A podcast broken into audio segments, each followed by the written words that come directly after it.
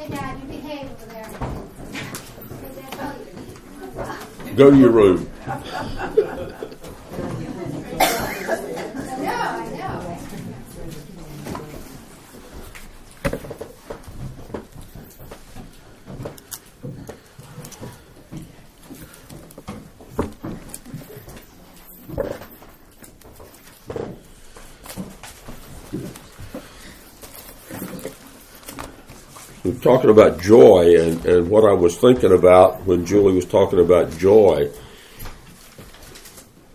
was in Ephesians, uh, the 31st verse and 32nd also. It says, Let all bitterness and wrath and anger and clamor and slander be put away from you, along with all malice. Be kind to one another, tender hearted, forgiving each other just as God in Christ also has forgiven you. And if you don't have joy, you can't do that. You just cannot do it. You know, Christians, if we're children of God, we have no right to bring anger and clamor and bitterness and slander into the midst of everybody else. We have no right to do that. It's an affront to calling yourself a Christian. Now, sometimes I forget that, and sometimes all of us forget it, but we shouldn't. It's something that we ought to do. Uh, just quickly, uh, just a brief message, but first, I got an email from young Chol. And um, uh, just for those that don't know, young Chol from South Korea, he was here for about four years working on his PhD in electrical engineering, and then he went back to Korea for maybe three or four years, and then he came back last year as a visiting scholar for one year. So we know him quite well, he and his family. And uh, I had sent him a, an email just briefly. I said, Where have you been? We had the Christmas party and you didn't show up.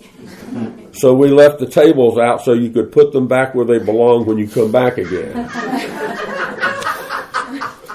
And I got a reply from him about a week later, yesterday as a matter of fact.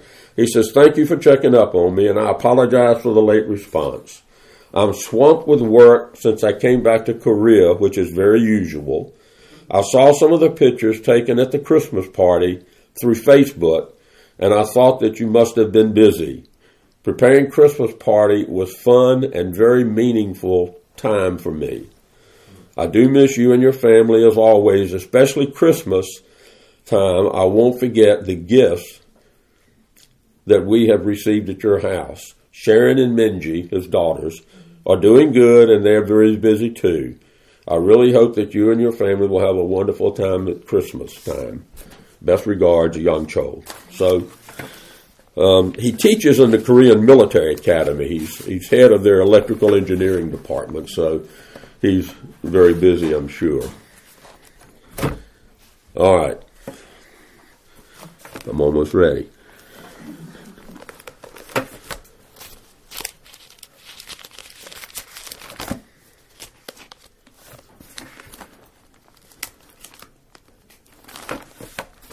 Isaiah is in the Old Testament, right?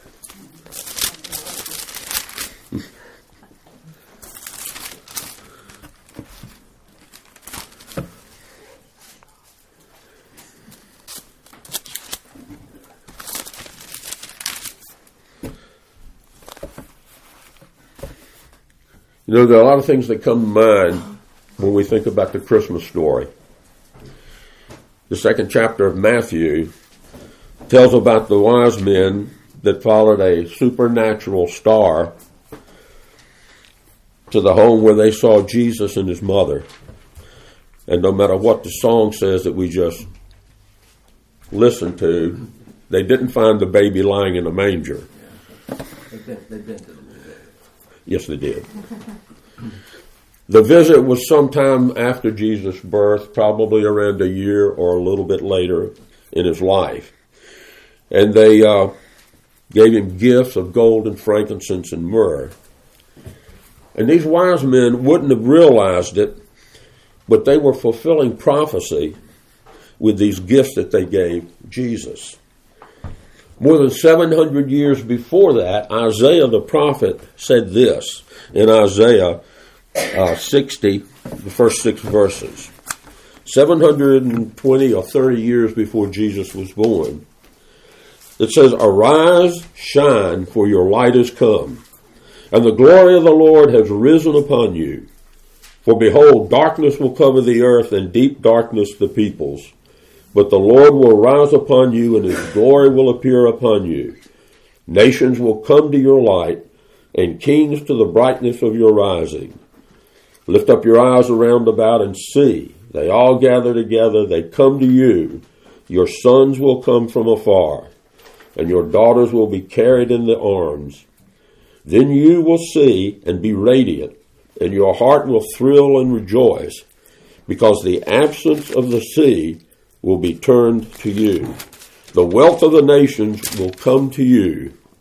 A multitude of camels will cover you, the young camels of Midian and Ephah, and those from Sheba will come.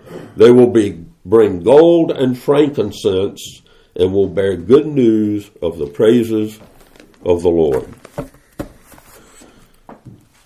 So here, at the very early part of Jesus' life,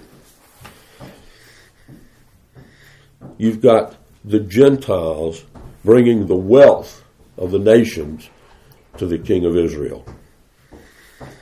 700 and some years earlier, Isaiah said that's what they would do. Another story comes from Luke's gospel in the second chapter. And he tells us about the shepherds, about stables, and about mangers. The shepherds were in the field at night, watching over their flocks. Most likely animals to be used in the temple sacrifices that were coming up. And shepherds were a despised group of people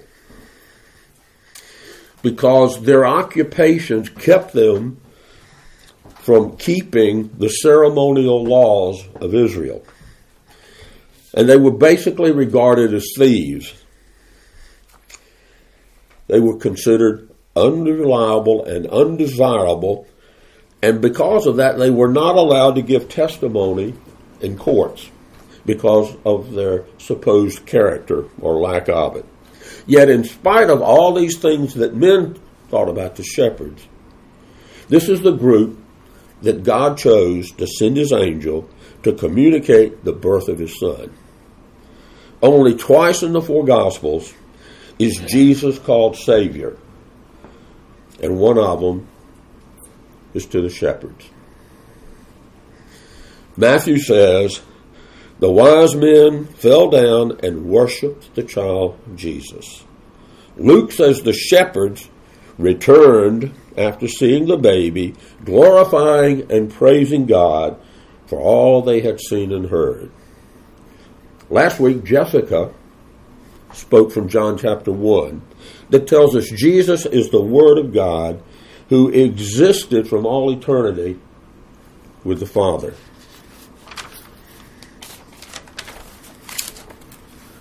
John 1 9, 1 9 says, The true light which enlightens everyone was coming into the world. And verse 14 in John 1 says, And the Word became flesh and dwelt among us, and we have seen his glory. Glory as of the only Son from the Father, full of grace and truth. So the wise men worshiped Jesus. The angels told the shepherd the baby lying in a manger was a Savior, Christ the Lord. And John tells us he existed long before he took on human form. In fact, there was never a time when he didn't exist. And yet, there's another group of verses that may be the most important that you rarely or will never see on a Christmas card. Because they're not in the account of Jesus' birth. Instead, they're in a darker passage of Scripture that recounts a system of slaughter of bulls and goats that are bleeding out, their innocent lives taking the place of those that deserve to die.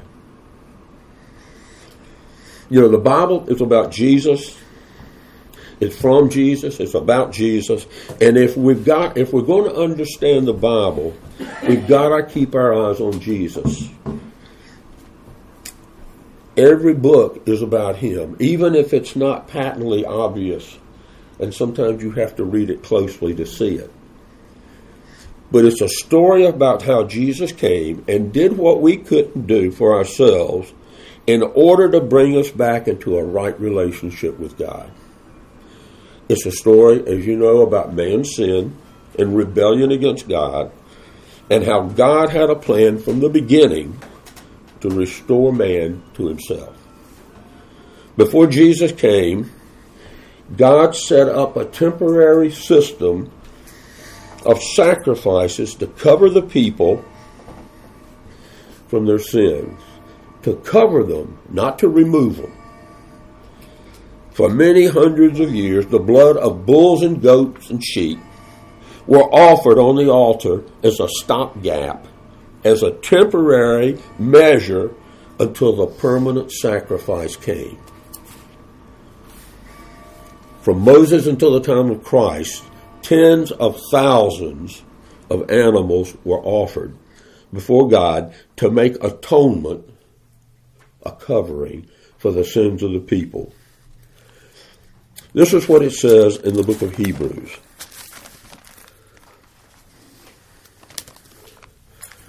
In Hebrews chapter 10, the first four verses.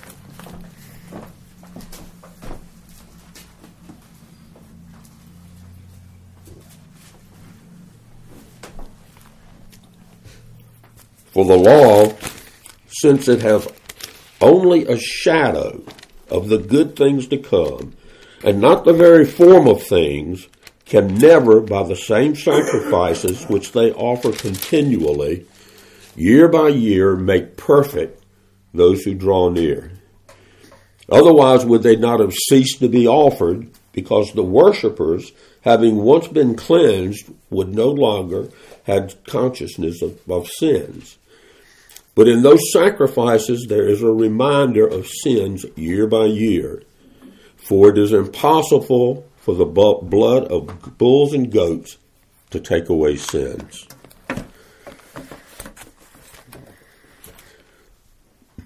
All of these Old Testament sacrifices were just a shadow of what was to come. A shadow can never show us a complete picture of the real thing it can only give us a bare outline of reality. And more than that, once the real thing has come, the real form has come, the shadow's irrelevant anymore.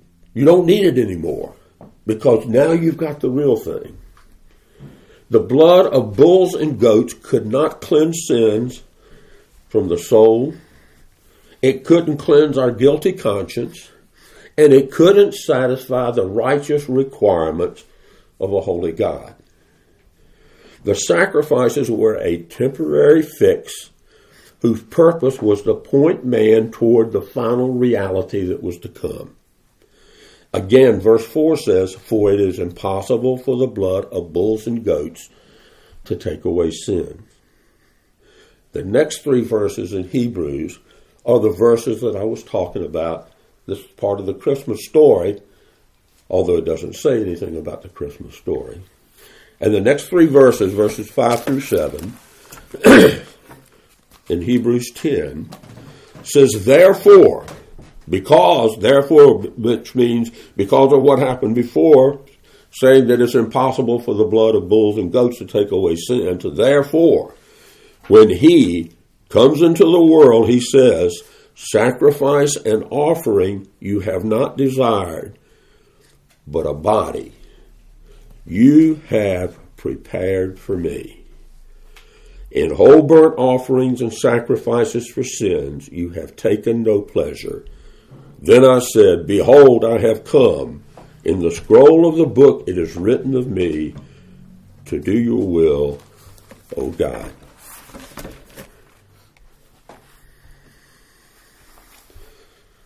All of the sacrifices in the Old Testament were animals, of course. But the sacrifice of Jesus was a sacrifice of willingness. The animals had no real part to play except to die. They didn't volunteer for it. They were picked out of a herd or a flock based on their lack of any blemish. Because if they had a blemish, they couldn't be sacrificed. So that was the only thing that qualified them. And they were put to death to cover man's sin, not to wash it away. Man's man owes the debt for sin, and eventually man has got to pay for it, not animals. And only a man without sin, one without any debt, could cover another person's debt. And only a man who is more than a man could cover, could ever pay for the sin of multitudes.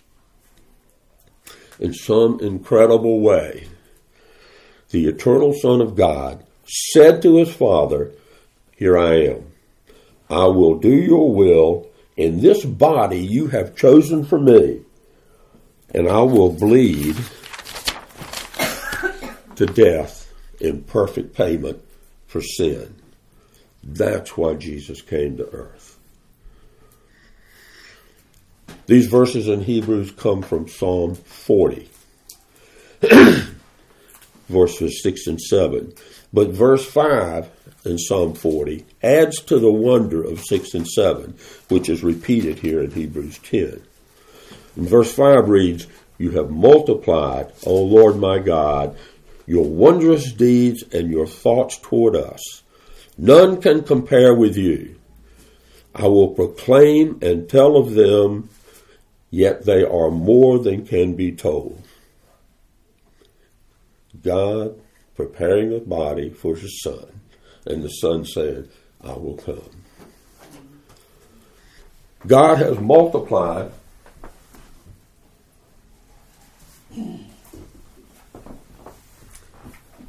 his wondrous deeds and thoughts toward us. He prepared, prepared a body for his son, one that would be offered as a sacrifice for the sins of all who would believe in him. The old sacrificial system was only a shadow, a type, and could never really truly cleanse from sin.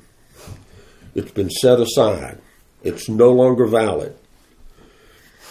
The eternal Son assumed a human body in order to accomplish the will of God.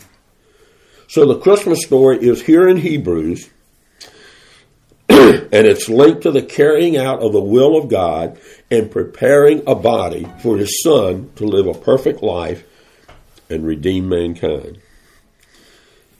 God didn't send another prophet.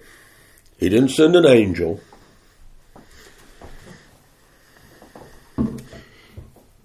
But he personally came. And he didn't come in the form of God, but in the form of a servant. And he came according to Galatians 4 4, when the fullness of time was come. At exactly the right time is when he came. He came when the sinfulness of man and his utter helplessness to remove himself from his misery had been completely demonstrated. He came when the powerlessness of the sacrificial system had been made plain. It had been shown to be ineffective because no matter how many times they were done, no matter how many times the animals were sacrificed, they were always performed by people that could not and would not perfectly obey God. And sacrifices bring no pleasure to God if they're not accompanied by a resolve of obedience. If the sacrifices do not produce obedience, they're meaningless. But Jesus came in the body the Father had prepared for him, and he came to do your will, O God. That will was to remove all the effects of sin and eventually the sinful nature at the end of our life and to give us his righteousness. In, in Christ, God reached out his arms to us. But in order for him to do that, a body had to be prepared. A baby had to be born. Christmas is God doing something about our situation. It's God prepare, preparing a body for Jesus. It's the Word made flesh and dwelling among us. It's the good news of great joy for all people that was announced to the shepherds by the angel. It's the wise men falling down and worshiping the child and giving him gifts from the Gentile nations. Christmas is the gift of God, of Himself to us. Just pray.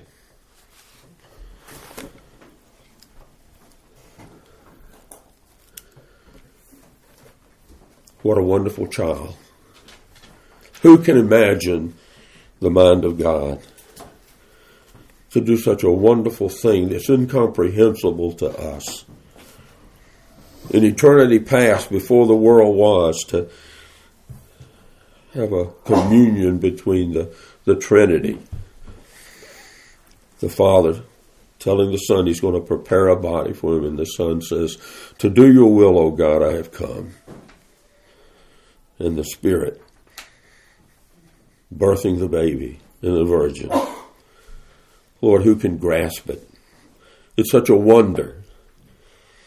And Lord, we just rejoice. It's, it's the joy of the Lord that tells us this is true and that, that witnesses to our spirit. Lord, we just pray that uh, during this time, and not just during this time, but all times, we would forever just grasp and embrace and receive the joy of the Lord so that we might truly show that we are sons and children of the living God. And we ask it in the name of Jesus. Amen.